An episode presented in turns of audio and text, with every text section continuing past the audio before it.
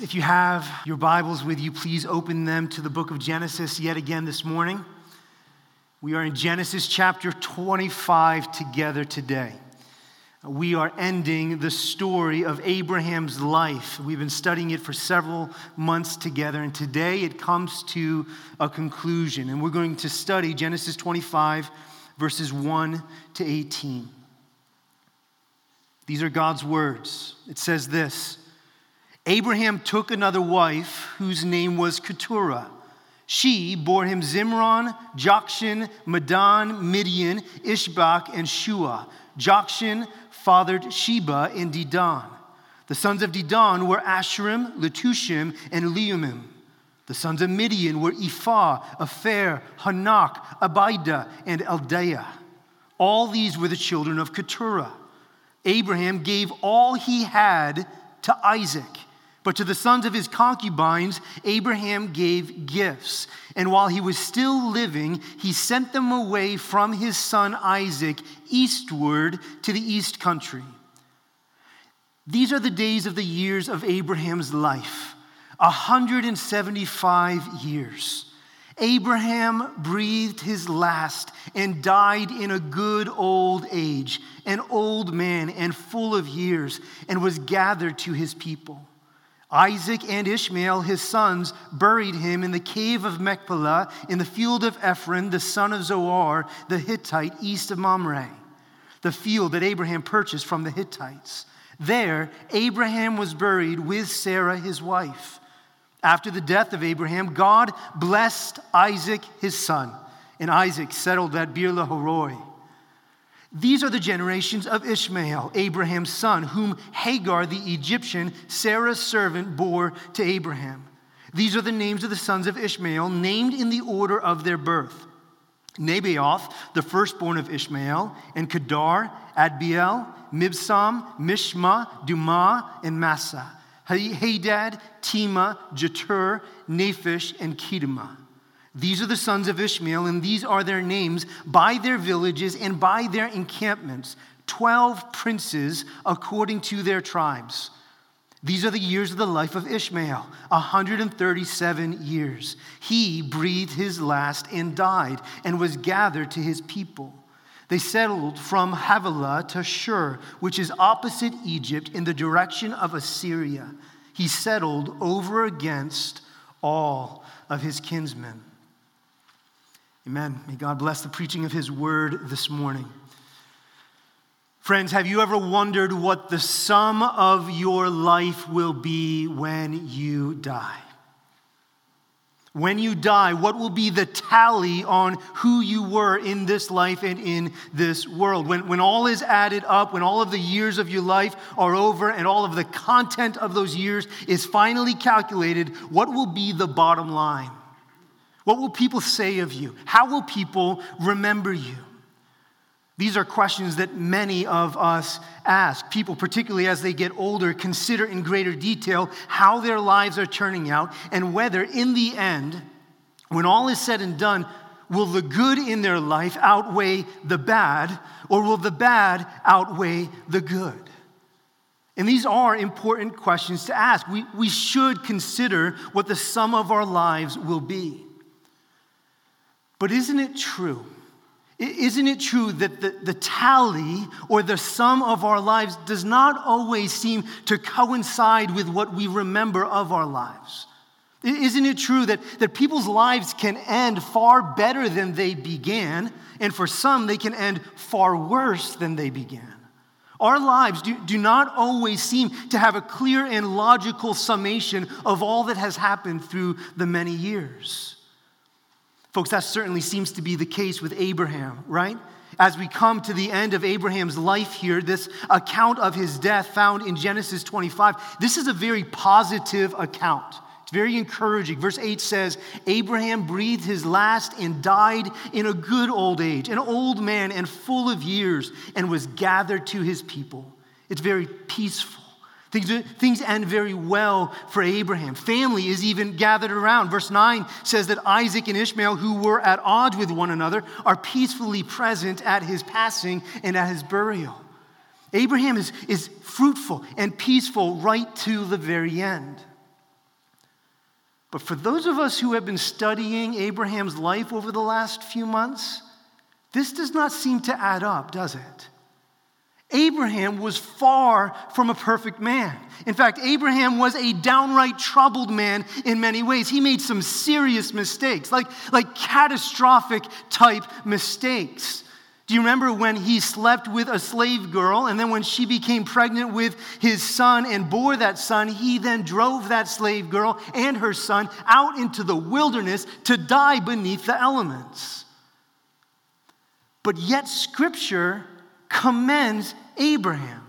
This text highlights how good his life was at the end. And, and the New Testament also speaks very highly of Abraham. Paul the Apostle in Romans chapter 4 says about Abraham that no unbelief made him waver concerning the promise of God. Really, Paul? No unbelief made him waver. I think I can recall a few moments where there was some unbelief in Abraham's life. Hebrews chapter 11 says, God is not ashamed to be called the God of Abraham and Sarah. And I just want to say, ah, God, maybe you should be a little bit ashamed of them. Did, did you see what they did when they went down to Egypt? What, what about his pride? What about Abraham's fear and his, and his lust? I mean, the, the dude lived 175 years. I am confident that we do not even know a fraction of his sin throughout his life but yet the text speaks so highly of him. And so we are left to ask the question why? How? How can the sum of Abraham's life be so positive? How can it end this well? See, in, in our legalistic minds, in, in our rules oriented, in our, in our what goes around comes around perspective on life, in, in our graceless understanding of this world, our, our understanding is that the sum of our lives is only determined by what we do and how well we do it. And from that perspective, the sum of Abraham's life does not make any sense. In our natural understanding of how this world works, we think there should be a few more subtractions from the sum of his life. And if he even ends in the positive, it's kind of barely in the positive. But, friends, when we think this way, we are not thinking as Christians. When we think this way, we are not thinking as recipients of God's grace in and through the gospel. When we think that the sum of our lives is, is found only by the things that we do, we are thinking in a decidedly non Christian, even anti gospel sort of way. The, the sum of our lives is not only determined by what we do and don't do in life. Why? Well, because God has entered into our lives with his grace and mercy. And he has forever changed the way that we measure our lives in this world. God has forever shifted the way that we determine what success and failure are in our lives. Folks, here's the main idea of our message today, and it's, it's written in a way to speak directly to you this morning, wherever you find yourself today. Here it is Christian, the sum of your life from beginning to end is grace and only grace. Christian, the sum of your life from beginning to end, no matter what you've done, no matter what you're going through, no matter what trials you've endured, the sum of your life from beginning to end is grace and only God's grace. That's our main idea, friends, and we have three points to consider together today. They're very simple. Number one, grace for your past. Number two, grace for your present. And number three, grace for your future. Let's go ahead and consider the first. Point number one grace for your past. Folks, even though even though this final account of Abraham's death and burial is very positive, it, it honors Abraham's life, there are still things here that remind us of Abraham's sinful past. First of all, verse 1 says that Abraham took another wife. Now, Commentators debate whether this taking of Keturah as his wife was before or after Sarah's death, but, but many believe that it was before Sarah had died. Many think that Keturah became Abraham's wife while Sarah was still alive, and they think that because of some of the chronological issues found within the text, but, but also because of how in verse 6 it describes her as a concubine. And so for her to be described as a concubine means that she was not Abraham's first or, or primary or only wife. And so this means that Abraham likely pursued yet another relationship with a woman that he should not have pursued a relationship with, just like he did with Hagar back in chapter 20. God never commends the taking of multiple wives, it always leads to trouble. And, and even if Abraham married Keturah after Sarah died and she was his only wife, and that was a little bit more legitimate, we also see here the reminders of Abraham's sinful past as this text speaks of Ishmael, right? Verse 12 speaks in detail about how Ishmael was Abraham's son, whom Hagar the Egyptian, Sarah's servant, bore to Abraham. You cannot read the name of Ishmael without recalling this sinful, grievous, dramatic event without thinking about chapters 20 and 21 when Abraham slept with the slave girl in order to have a child and then drove her and that child into the wilderness. Folks, though Abraham is honored in this text, his sin and his faithlessness are really not that far from view. As we read this, we can remember all that we've read about Abraham in chapters 12 to 24 and the, the consistent examples of his sin. Again, his fear and his deceit as he lied about his wife being his sister not once but twice, his sexual immorality with Hagar, his, his failure of leadership on a number of different fronts. Though Abraham dies at a good old age, Though the story ends positively, his sins were very bad and they are not far from view. Friends, isn't this the constant experience of the Christian life? Though we know that Jesus is for us, we are often still haunted by our past. Our past mistakes, our past sins never seem to, to fully release us. They, they always seem to be behind us. And so, though we often enjoy the gift of God's grace and forgiveness, we often do not even allow ourselves to forget or forgive the sins that we've committed. Think about that. We are often slower to forgive ourselves than God Himself is. Our, our past sins oftentimes want to, to hunt us down they, they want to condemn us and, and press us into a dark hole of, of fear and shame and, and not let us out of that. They, they want to convince us that the sum of our lives is only negative because of the things that we have done in our past. Friends, what is it for you? Is it past sexual sin? A one night stand, an extramarital affair, a makeout session, is it years of deceit where you lied to those who were closest to you so that you would not have them know who you truly were? Is, is it something at work, something from the past where you undermined or cheated your way to the top that still haunts you? Is it a, a relational sin where you said things that you should not have said and those words still echo in your mind? Is it, is it substance abuse? Drunkenness that no one knows about, things that you've done while drunk that no one knows about? What is it for you? Friends, we all have sins in our past, but both big and small, that the devil would love to use to cause us today to lose hope and to forget who we are in Jesus. He would love to hunt us down with those things. You know, Ashley and I have been reading Victor Hugo's Les Miserables together. It is an excellent book, but it's a very long book. We've been reading it for three years now. We are 400 pages into it, and we're still only one third of the way done with it. We might be 175 years old, like Abraham was, when we are done reading the book. It's long, but it's also very good. If you're familiar with the story of Les Mis, Jean Valjean, who is the main character, is hunted by his past. Years before, he had committed a crime, and then he went to prison for that crime. And then, since leaving prison, there is a ruthless, graceless officer named Javert who refuses to let Jean Valjean go free. He is convinced that Jean Valjean should still be in prison for his crimes. And so Javert makes it his life work, his life goal to find him, to hunt him down, and to condemn him for his sins. Well, just this past Monday, we were reading, and in the chapter that we were reading, it seemed like Javert might win. He had hunted Jean Valjean down.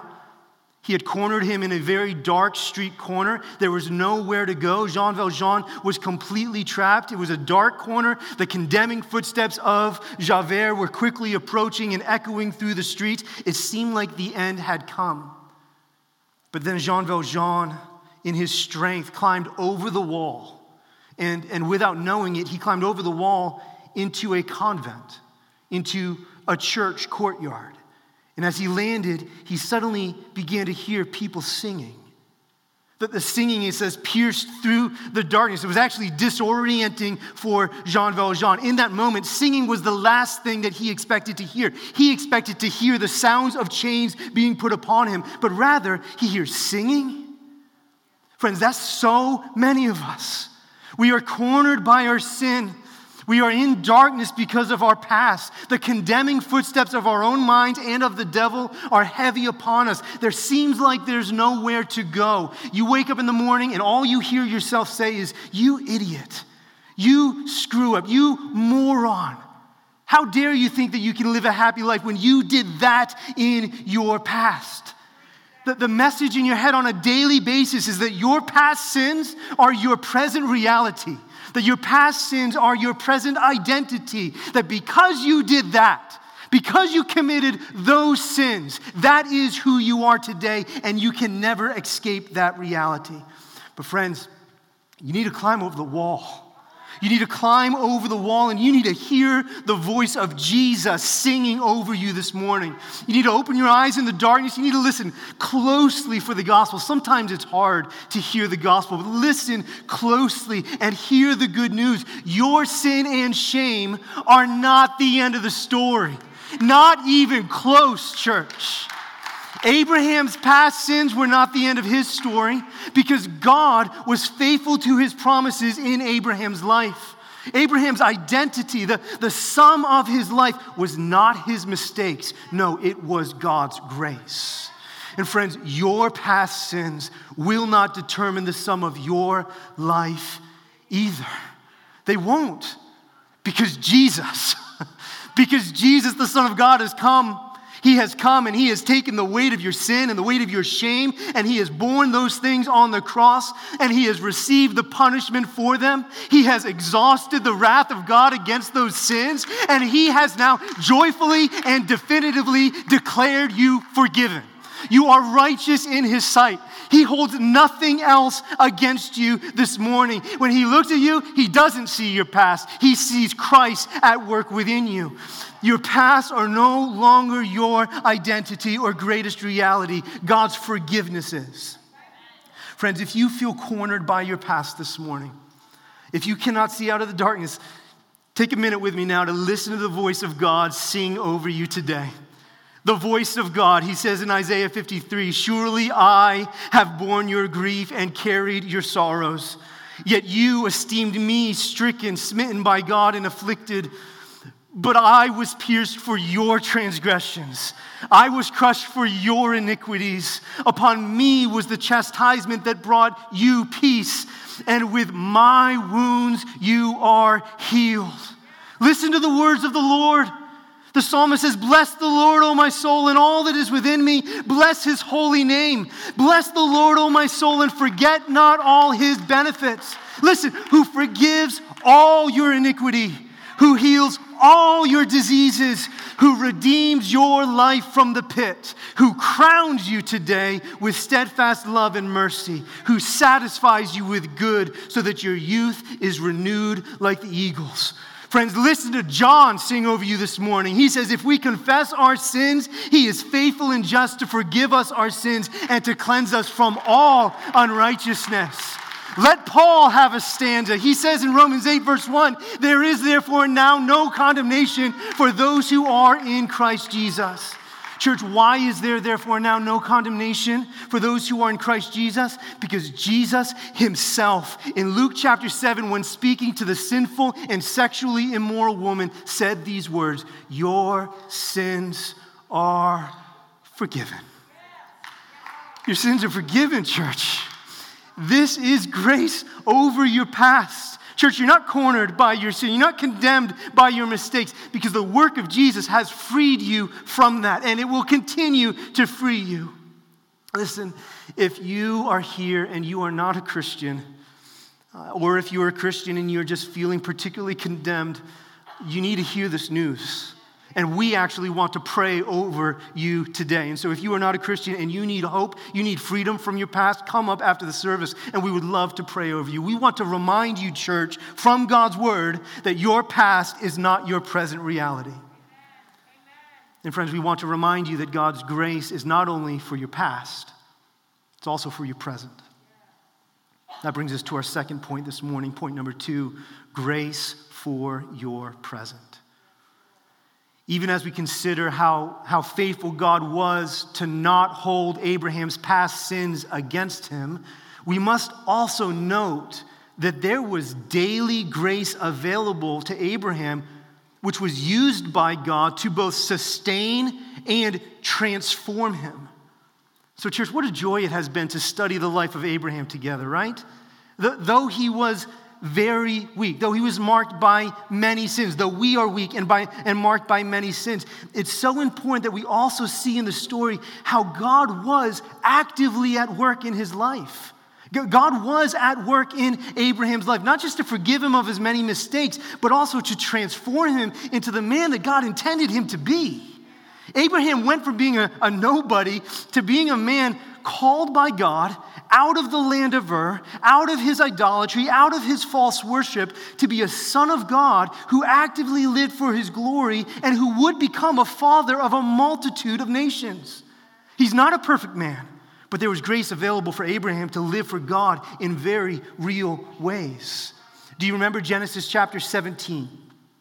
Genesis 17, Abraham actively participated in the covenant. He was circumcised and he had his whole household circumcised as an act of obedience and radical faith in God. Do you remember Genesis 18? Genesis 18, Abraham was shown to be a beautiful example of what it means to follow God. In Genesis 18, we saw his lavish hospitality to strangers. We saw his bold belief that God would be faithful to his promises. And he even became a, a prophet of sorts as he, he prayed boldly on behalf of Sodom and Gomorrah. Church, do you remember Genesis 22 and how quickly Abraham rose up in the morning to obey God, even when it meant offering his son Isaac as a sacrifice?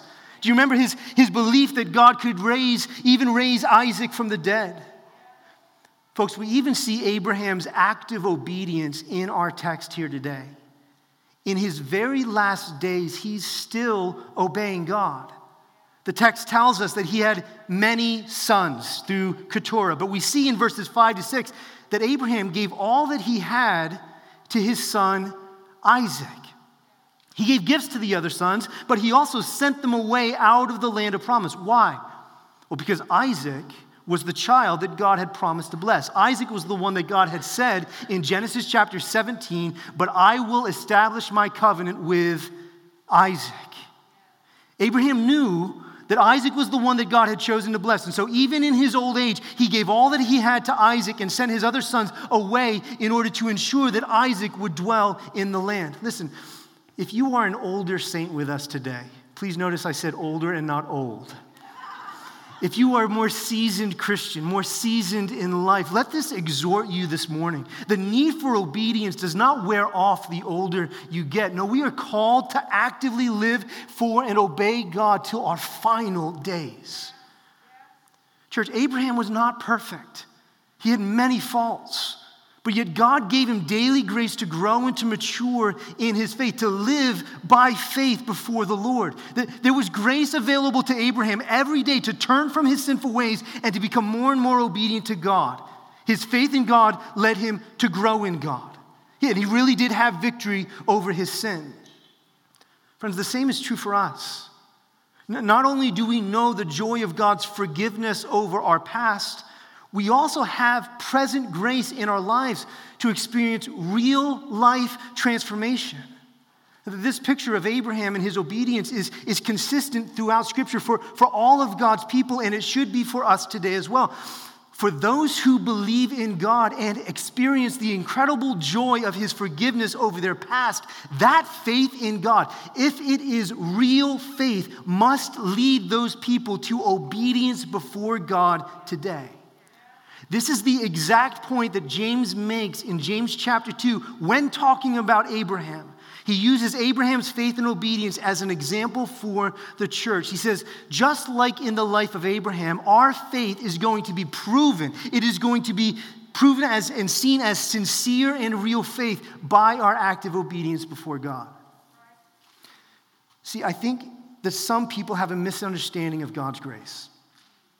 They, they love that grace is available for their past. They, they love being forgiven of their many sins, and they see God's grace of forgiveness as, in some ways, a, a get out of jail free card for how they live here today. They, they believe that because God has so much grace available for them, that He doesn't care how you live now. They think, why, why does it matter if I get less angry? Why, why does it matter if I disciple my children? Why does it matter if I struggle with pornography? Well, why does it matter? Because the sins of today are, are going to quickly become the sins of yesterday, right? And we've already learned that God loves to forgive the sins of our past. And so, why not keep sinning so that God's grace can abound in my life? Why, why care about living a godly life? Isn't God just going to love to forgive me whatever I do? No. The grace of God that saved us in the past, if it truly saved us, is grace that will transform us in the present. It will change you, brother. It will change you, sister. If you truly understand the grace of God, you will so cherish it, so enjoy it, so love it, and celebrate it that your life will become morphed to it, affected by it. You will grow in your love for Jesus so much that your hate of sin will grow as well. You, you will love life in him so much that you will put sin to death. You will become more godly. You will do the hard work to lead your family well. You will care for the poor and for the needy. You will pursue humility and community and fellowship. That's what God's grace does in us. It moves us, it changes us, just like it did with the weak man Abraham. And so, where do you feel defeated today? I'm not talking about past sins that you feel condemned by. I'm talking about present sins that you are still fighting against. Where, where, do you feel defeated? Where do you want to give up? Where do you feel like there's no hope for change? Is it, is it your marriage? Is it anger? Is it pride? Is it selfishness, self righteousness towards others, laziness in life, sinful independence, and a refusal to, to live in community? Where, where are you struggling, Christian?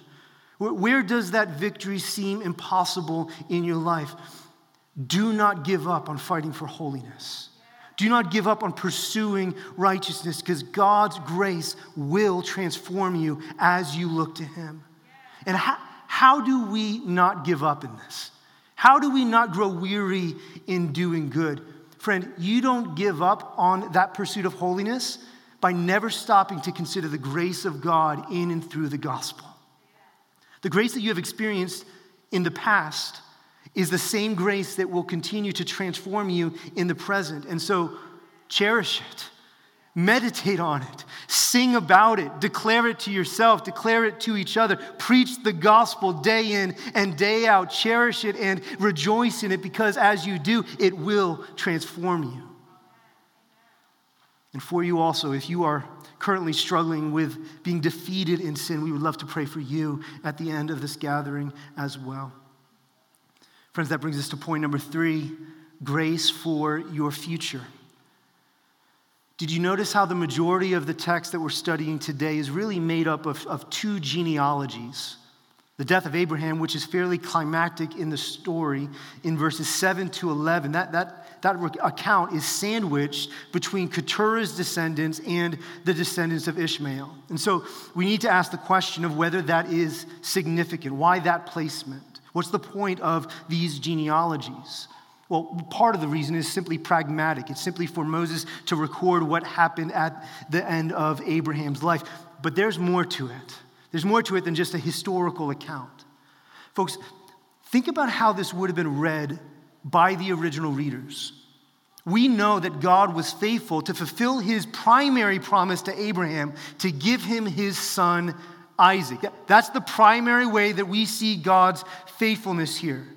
But these genealogies reveal God's faithfulness to his word in other ways as well. Back in, back in Genesis chapter 17, verse 4, God had said to Abraham, Behold, my covenant is with you, and you shall be the father of a multitude of nations. That, that was a promise that God had made. And, and here in chapter 25, we see God begin to fulfill it. All of these names, these, these sons of Keturah in verses 2 to 4, the names of Sheba and Midian and Zimron, these are all future nations that would surround Israel. In, in Genesis 17, verse 20, God had said, to Abraham, As for Ishmael, I have heard you. Behold, I have blessed him and will make him fruitful and multiply him greatly. He shall father 12 princes, and I will make him into a great nation. Folks, that's exactly what we see in chapter 25, verse 16, when it says, These are the sons of Ishmael, the 12 princes according to their tribes. And so we see through this that God was faithful not just to some of his word, not just to some of his promises, but to all of his word and all of his promises. And so think about reading this as a first time reader, as an Israelite. Think about reading this while being lost in the wilderness, with Moses, your leader, about to die and being unsure as to what would come next. Do you think that seeing God's faithfulness, even in the smallest details, would encourage you? Absolutely. Church, the effect of this is to cause the original readers and us today to say, if God is faithful, even in these small promises, even about Ishmael, how much can he be trusted for his eternal promises for his chosen people? Gordon Wenham says this He says, as always in Genesis, the material draws attention to the divine promises. This section, therefore, encourages the reader to follow with eager anticipation the family history of Isaac that is about to begin. If God did not overlook his promises to Ishmael, how much more certainly will he, be, he fulfill those guaranteed by an oath to Abraham and Isaac and his descendants? Church, this passage today should cause us to look forward. It should cause us to look ahead and to look ahead with eager anticipation. If God was faithful to fulfill even these small promises to Abraham, how much more will he fulfill his eternal promises to his chosen people? And friends, we see it right in the text. We don't have to imagine this, we don't have to conjure this up. Look at verse 11. Immediately after Abraham's death, verse 11, God blessed his son Isaac. The lineage continues. God is faithful to his word the descendants of Abraham, who are ultimately the descendants of Adam and Eve, are still being led by God's sovereign and gracious hand. God is, God is proving himself faithful to bring about the seed of the woman promised in Genesis chapter 3, verse 15, who would crush Satan under his foot and redeem all of God's people back to himself. Church, look forward with eager anticipation. Maybe you are particularly condemned by your sin this morning. Maybe you're particularly discouraged by your failures from this past week or, or even from this last night. Maybe you're just tired of living in a fallen world while dealing with your own sinfulness and the sinfulness of those around you. Christian, listen. There's not only grace for your past, there is not only grace for your present, there is also grace for your future. God, God wasn't done working in Abraham's life. A future descendant, Jesus, would come and fulfill all of God's promises to the fullest. But God wasn't even done with Abraham or with Jesus when he came. That same Jesus, church, is coming back again. He's going to return. And when he does return, he will fully and completely wash away every sin and tear every tear and every trouble from our lives. Death will be no more. Sorrow will be no more. Chronic pain and illness will be no more. Relational pain and difficulty and anxiety, no more. Racism, no more. Poverty, no more. Condemnation and guilt and depression, no more. Because he's going to make all things new. And listen, friend, none of us are too far gone to be made new by this Jesus. In fact, listen, even though verse 6 says that Abraham sends his other sons out eastward, which in the book of Genesis, to move eastward is to move away from God's presence, to move away from the Garden of Eden. Even though Abraham sends his sons eastward, they will become nations who stand against Israel. Even they can be redeemed by God's grace. In Isaiah chapter 60, verse 7, the prophet Isaiah speaks of a coming day when even these nations, which are listed right here, will return and be a part of the new creation and the new world. Even these nations are welcomed into the promises of God. Church, there's grace for your future. There's grace to cover not only your past, but all of your present and future needs as well. Through many dangers, toils, and snares, we have already come. His grace has led us safe thus far, and church, His grace will lead us home. Church, what hope, what eager expectation this is. This life is not all that there is, there is eternity before us. And so, friend, when you consider the sum of your life, when you consider what the bottom line of your existence will be when all is tallied up, Friend, know this morning that it will be God's grace and only God's grace. Grace for your past, grace for your present, and grace for your future. When we've been there 10,000 years, bright shining as the sun, we will have no less days to sing God's praise than when we first begun. The, the sum of our lives now and the sum of our lives in 10,000 years from now, when God has made all things new, what will we amount to? We will amount to men and women who deserved wrath but who received grace over our past, over our present, over our future.